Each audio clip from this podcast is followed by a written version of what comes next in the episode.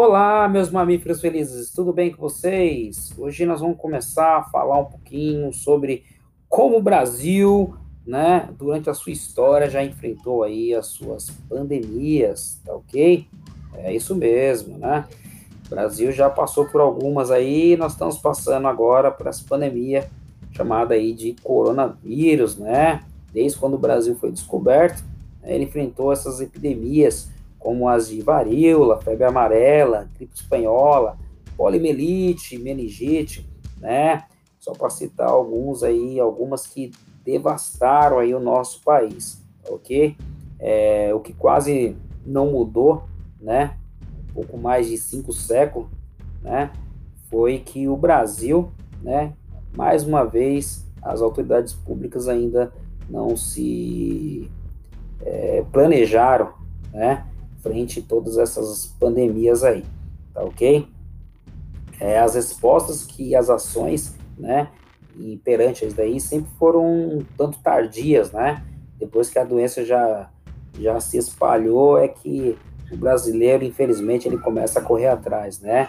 E aí começa a ocorrer né, certos números de mortos e sob a pressão né, da opinião pública, principalmente, tá ok?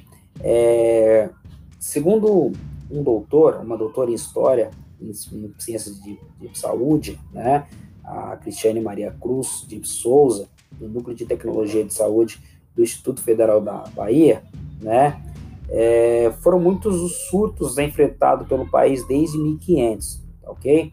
Ela relata dessa forma. No início da colonização, a derrubada da Mata Atlântica para a plantação de canaviais proporcionou a proliferação de mosquitos e disseminação das febres, explica ela, autora de uma tese que deu origem ao livro Gripe Espanhola na Bahia, Saúde, Política e Medicina em Tempos de Epidemia. Tá ok? A circulação dos povos aí, né, pessoal, de origens diversas, europeias e africanas, e a introdução de animais como vacas, galinhas e porcos, por exemplo, nós, podemos dar, também contribuíram para a disseminação de doenças, né, desconhecidas no Novo Mundo, dizimando né, povos nativos principalmente, assim como enfermidades locais adoeceram os que vieram de fora. Tá? Durante séculos, tivemos que lidar com os assédios de doenças transmissíveis, como a varíola, a peste bubônica, a malária, a febre amarela, a cólera, a gripe e as desinterias. Né? É, o que há em comum ao, aos casos, né, é o comportamento e as ações das autoridades públicas durante todo esse tempo, tá ok?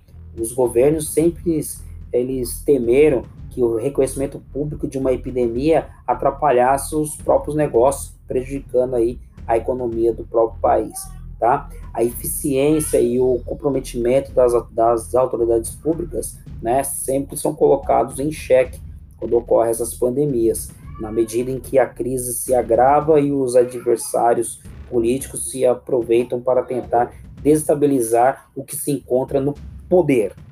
Ok? Bom, é... mas a gente não veio falar de política, né?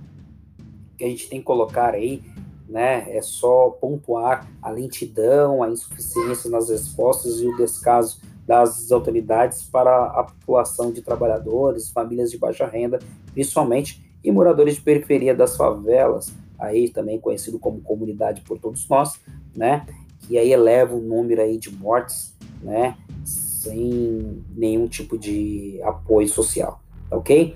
É, o que nós podemos fazer, pessoal, em meio a uma pandemia que nós estamos passando aí, né, sobre coronavírus? Hoje agora mudando um pouquinho, falando sobre o corona propriamente dito, tá? É, nós temos, já passamos por, por outros tipos de pandemia, como nós vimos, mas na questão do coronavírus, o que a gente pode fazer, né? Temos que filtrar o máximo possível, pessoal, das nossas notícias que nós temos, é, temos ouvido e assistido aí, né? Principalmente pelos meios de comunicação, né? Tem muitas coisas que estão sendo colocadas que na verdade são inverdades, né? Eu, eu acredito que o, que o nosso caso é um pouco mais grave do que as pessoas estão colocando aí, tá bom?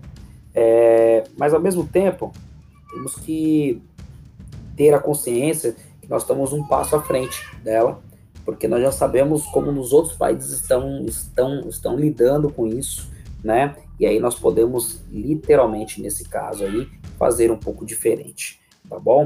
É, peço a vocês, como todos estão pedindo, né, que permaneçam em casa. É importante que você esteja em casa para evitar o contato. Se for sair na rua, utilize-se máscara, né? Não adianta só fazer asepsia da mão com álcool em gel e tudo mais se você não utilizar máscara. Relembrando, estamos falando de uma doença viral, né, transmitida pelo ar. Temos que usar máscara, né, em ambientes fechados, principalmente, pessoal. Não tem como fugir, não, não tem como a gente partir para um outro, um outro caminho se não for por esse daí, tá bom? Espero que vocês tenham gostado, né? E aí, na segunda parte, irei falar só sobre coronavírus. Forte abraço, só lembrando, biologia para os fortes.